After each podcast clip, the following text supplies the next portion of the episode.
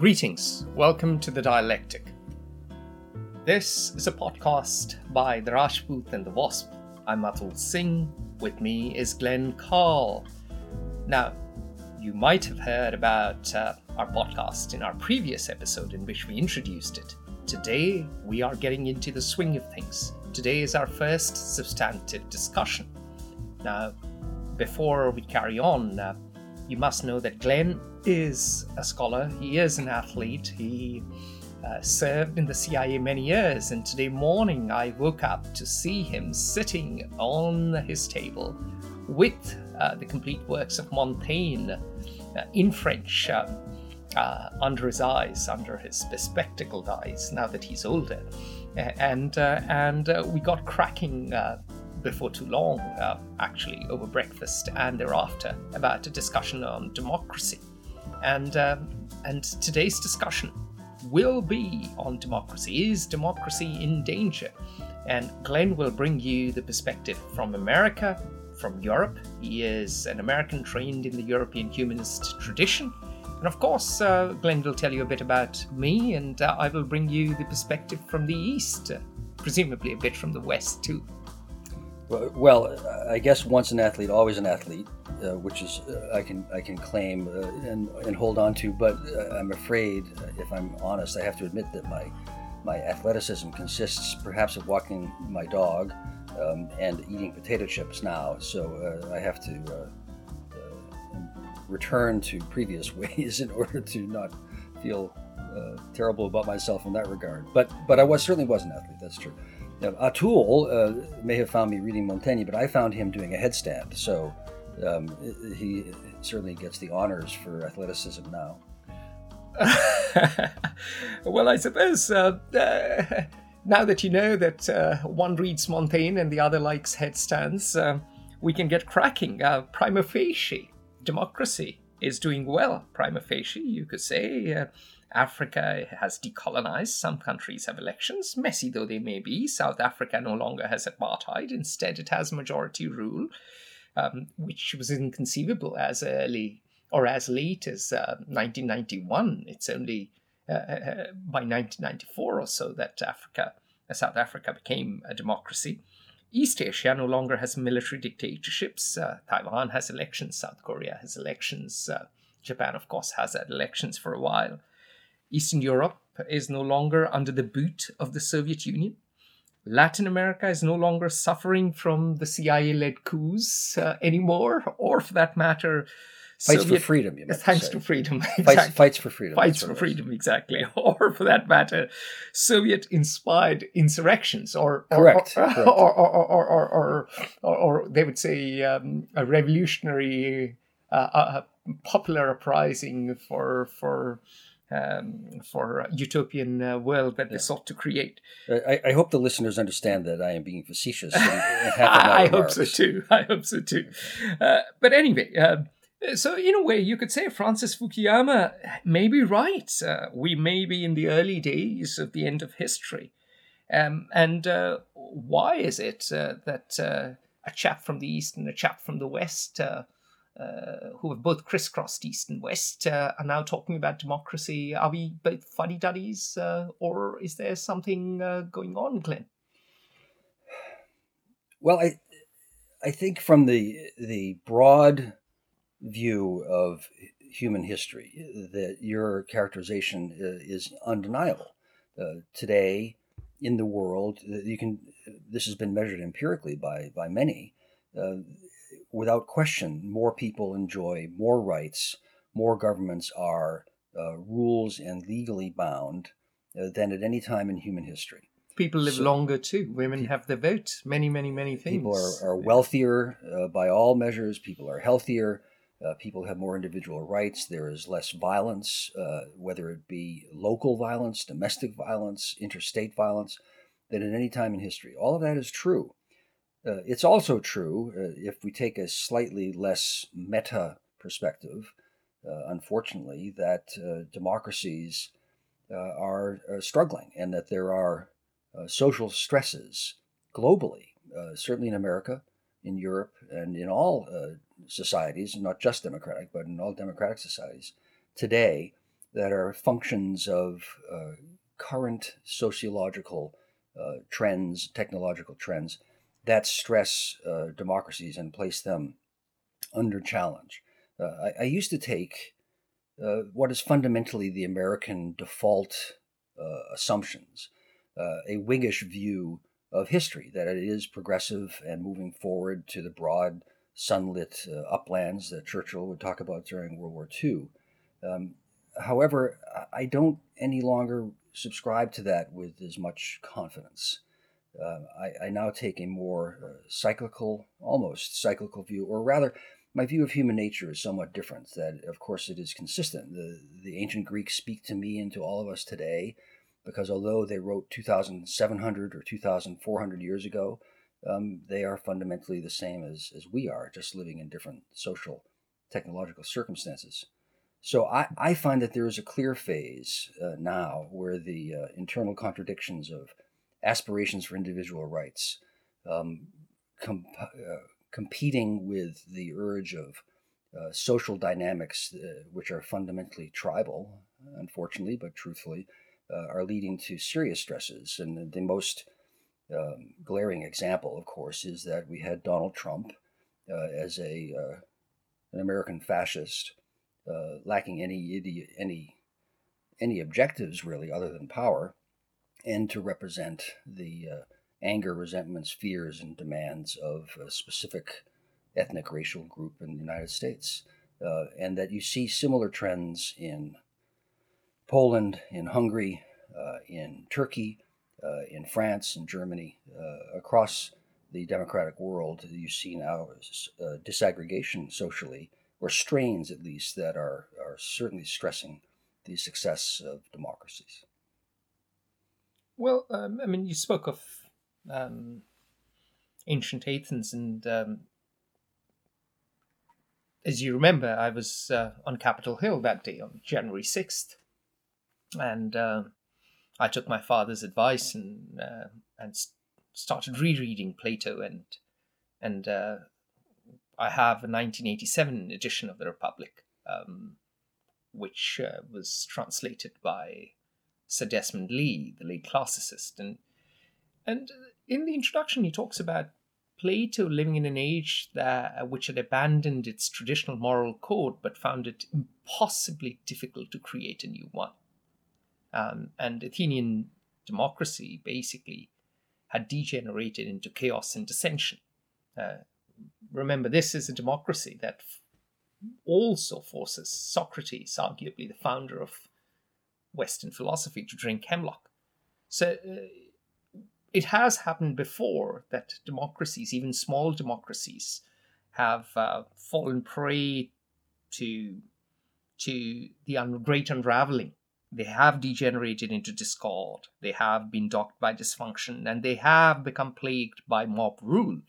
Uh, the Roman Republic uh, uh, also went the Athenian way. At some point, oligarchs took charge, they controlled all the land, form triumphed over substance, uh, democratic institutions decayed, uh, populists emerged to lead the mob. Of course, uh, there are there were various ones. One of the better known was Tiberius Gracchus, who attempted agrarian reform assembled a mob um, on the Capitol, but was clubbed to death in the Senate.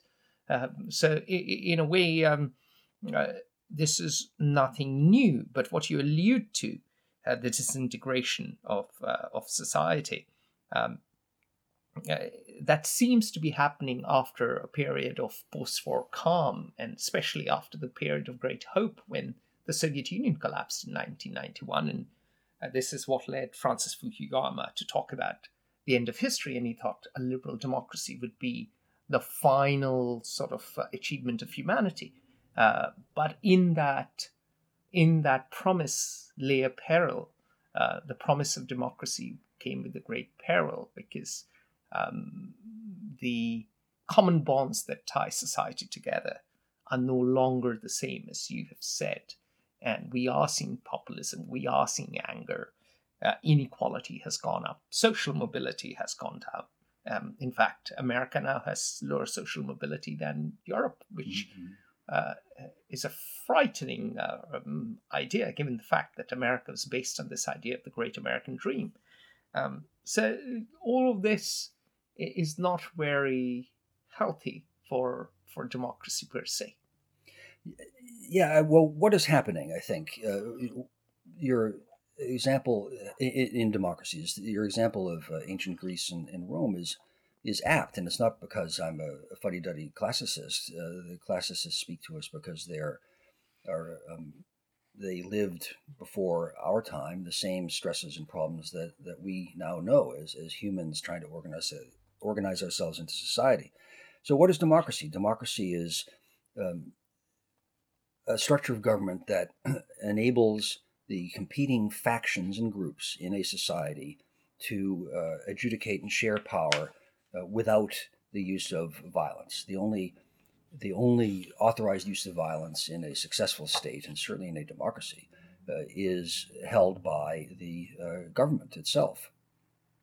When that breaks down, when one faction becomes intransigent, um, uh, refuses to accept uh, the peaceful um, alternation or competition and, and sharing of uh, power, uh, you, you have violence. Socrates had to drink the hemlock because the conservative uh, optimates, I think they were called, that might be that is Roman times with the Romans. yes, the Romans were the, the optimates. The, yeah. the, conservative faction that that Plato, frankly, represents. I'm not a huge fan of Plato.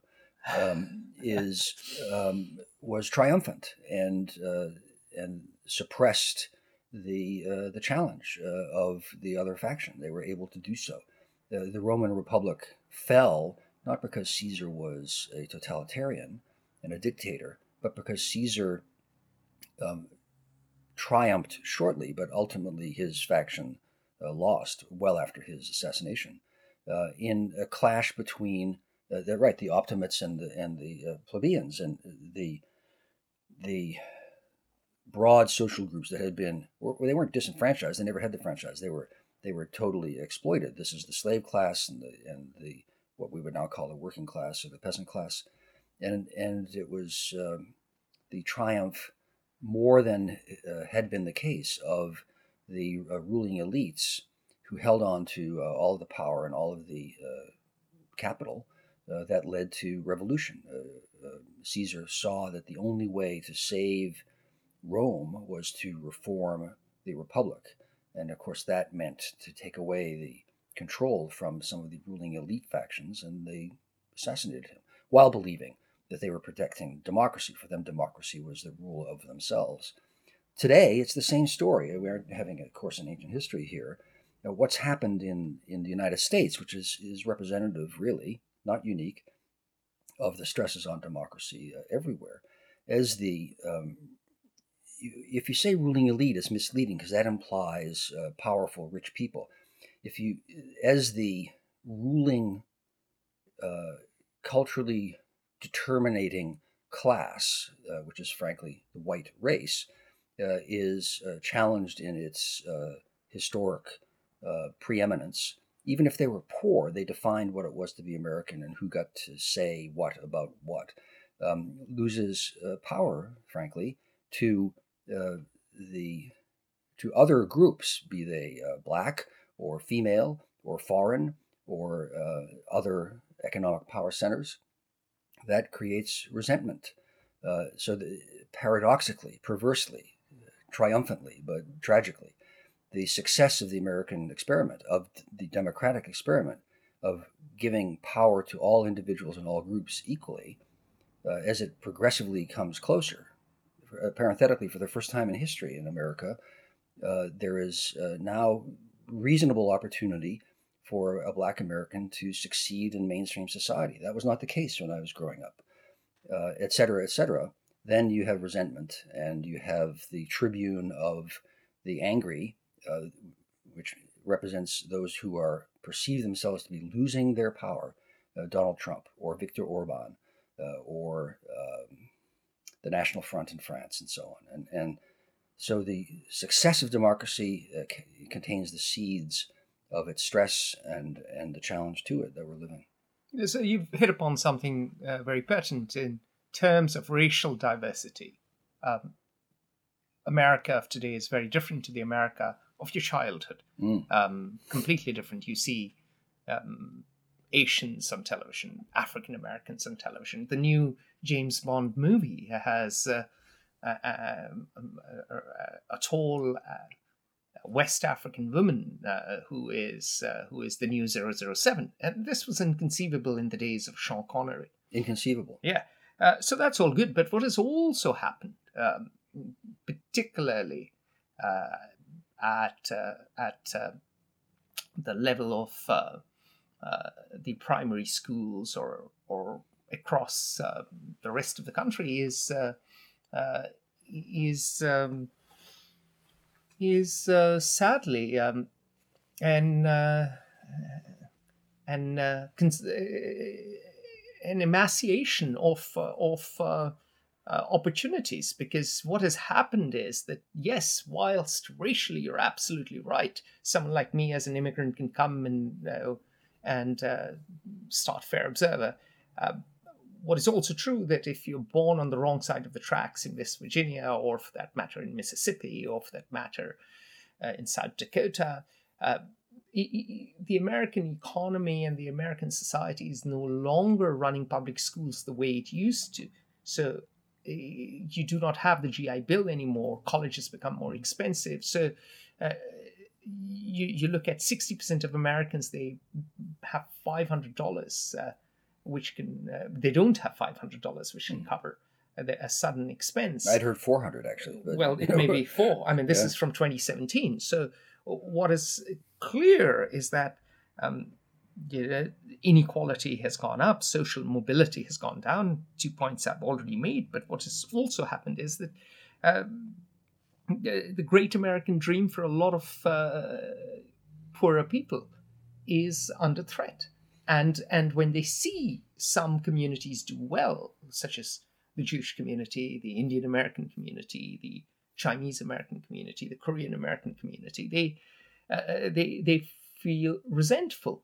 Uh, uh, that combination is not ideal, and also I think uh, with greater diversity, um, the common bonds um, uh, have frayed a bit. You know that have that they have also been helped by the privatization of the commons. So you get a lot of identity politics today, which which leads to uh, deepening of fissures and, and, and just pressures in society. Absolutely. F- fundamentally, when the pie is expanding, then even if the pie is not perfectly baked, everyone can have a broader piece, or at least yeah, hope to. Absolutely. And and that that was the case uh, more in America than any other society in, in history until after World War II until 1980.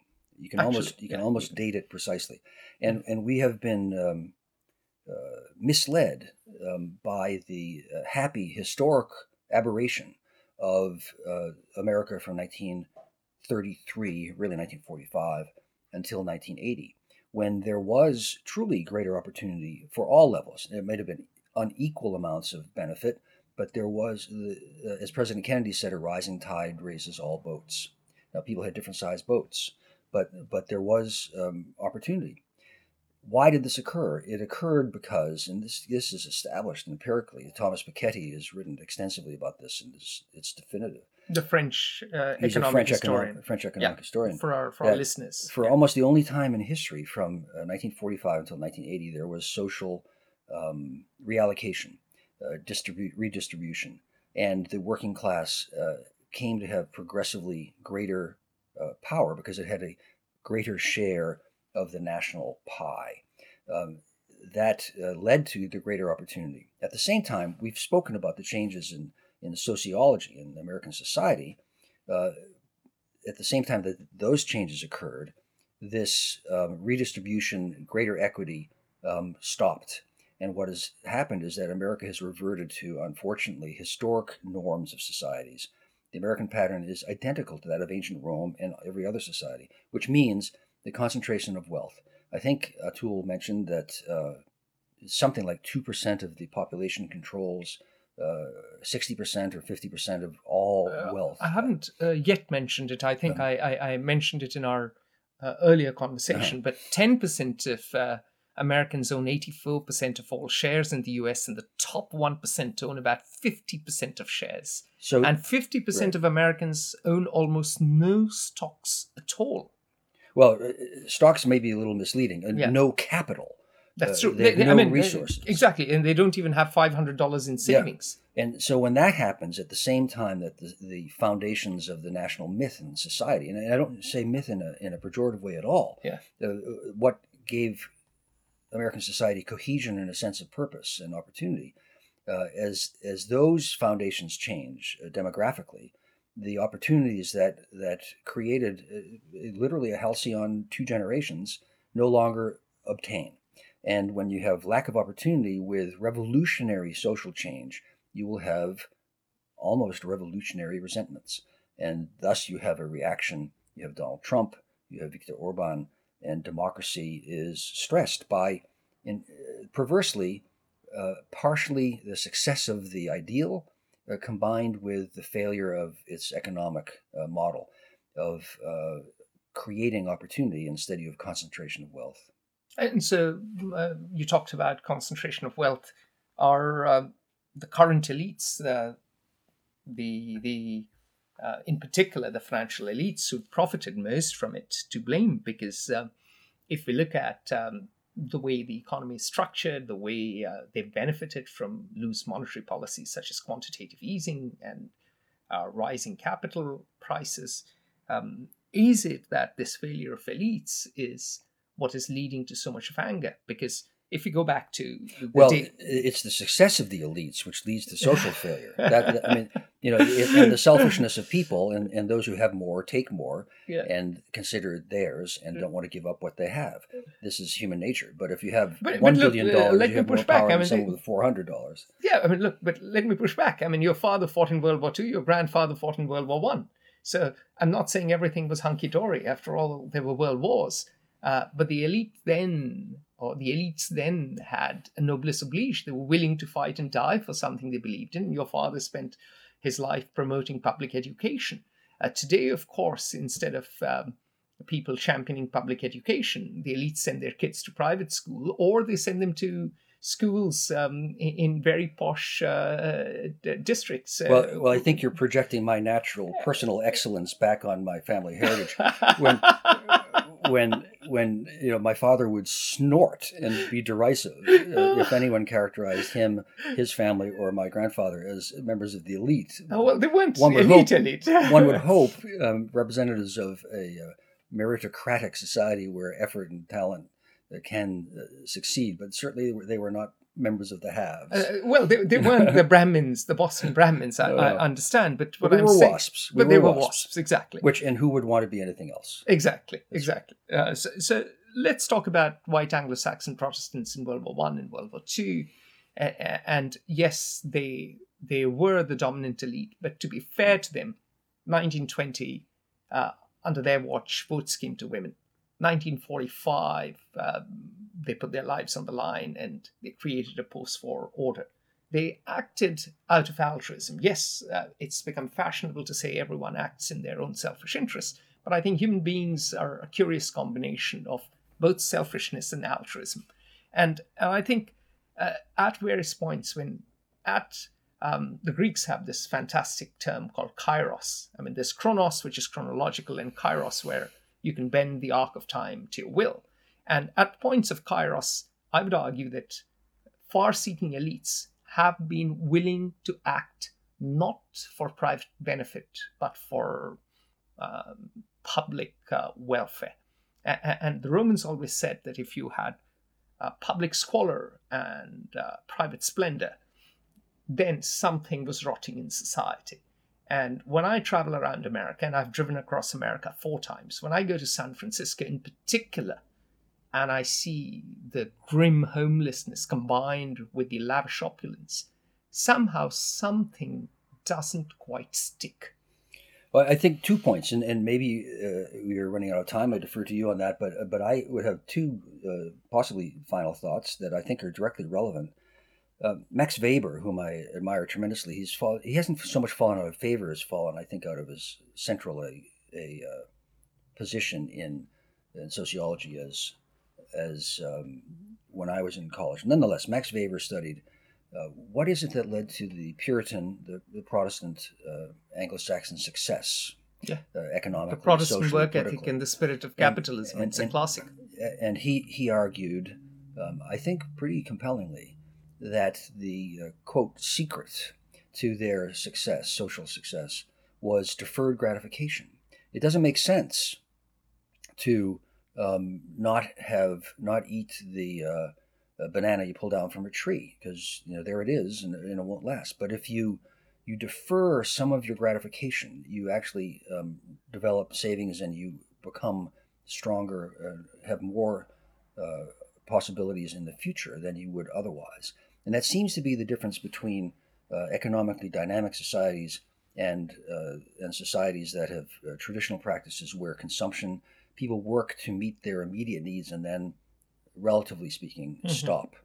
Uh, so this deferred gratification uh, seems not to, because of part of the structures of society and pol- our politic, political system, uh, doesn't seem to have um, as much hold on the American culture and on, or perhaps on democracy, any culture today, on any culture as it's consumerism as, worldwide, yeah, as previously. And the second thing is when I graduated from Harvard, is uh, you know I, I remember one sentence from the uh, remarks of the Harvard president, whose name was Derek Bok at the time. This goes back 45 years or whatever it is, but no matter. And, and he said, "Welcome to the the community of educated men and women, where you have now learned uh, some of those healthy constraints that make us free."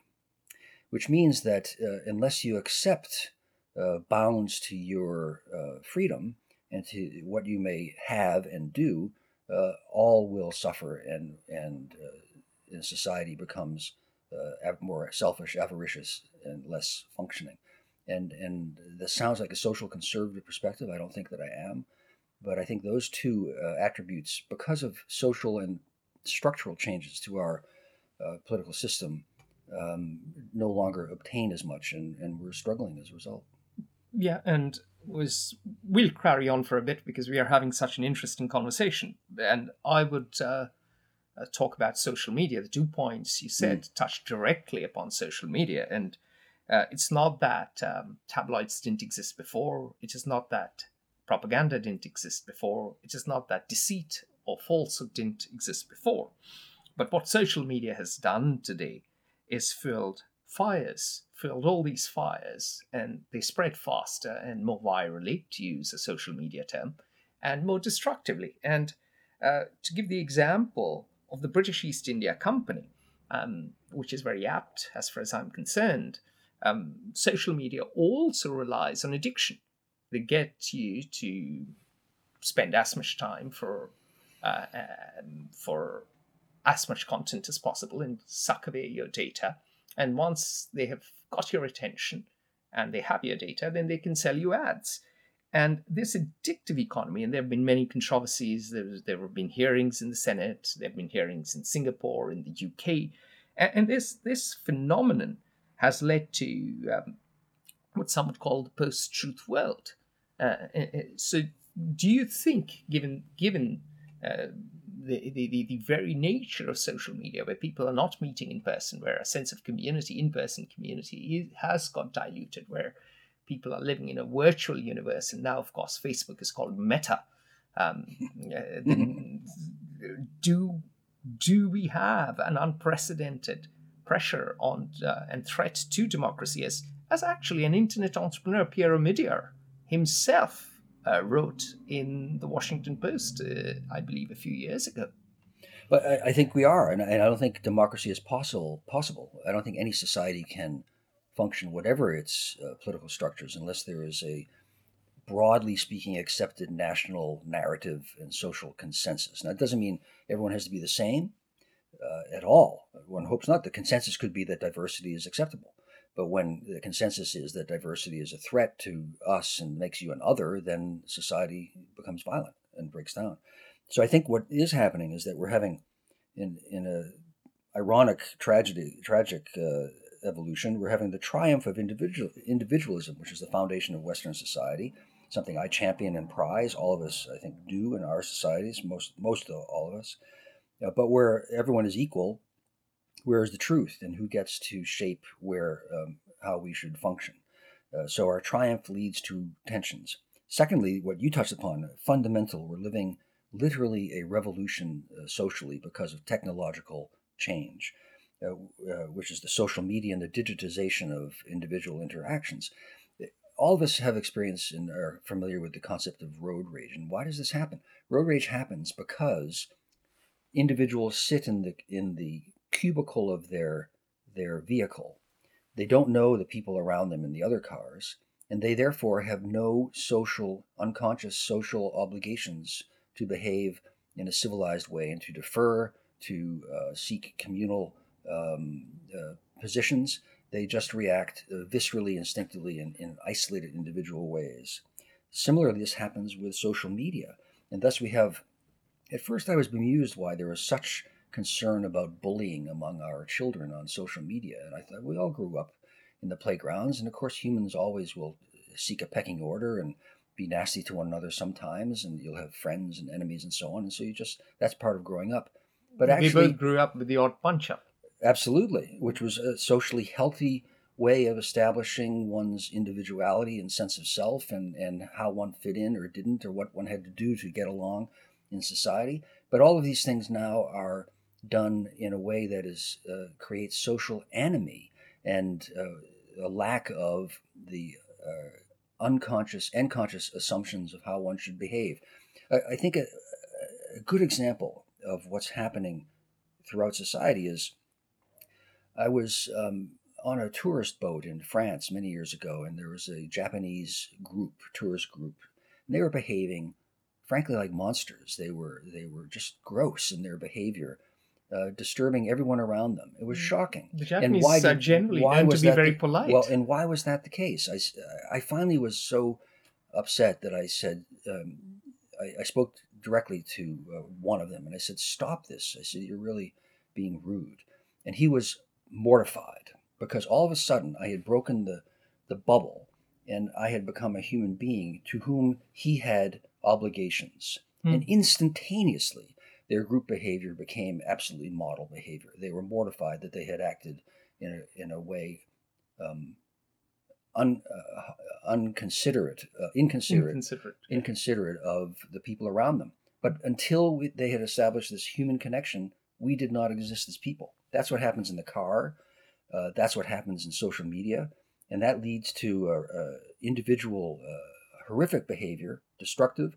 It leads to tribalism where groups feel threatened by the outsider, uh, and that destroys social consensus, um, damages the possibility of successful democracy.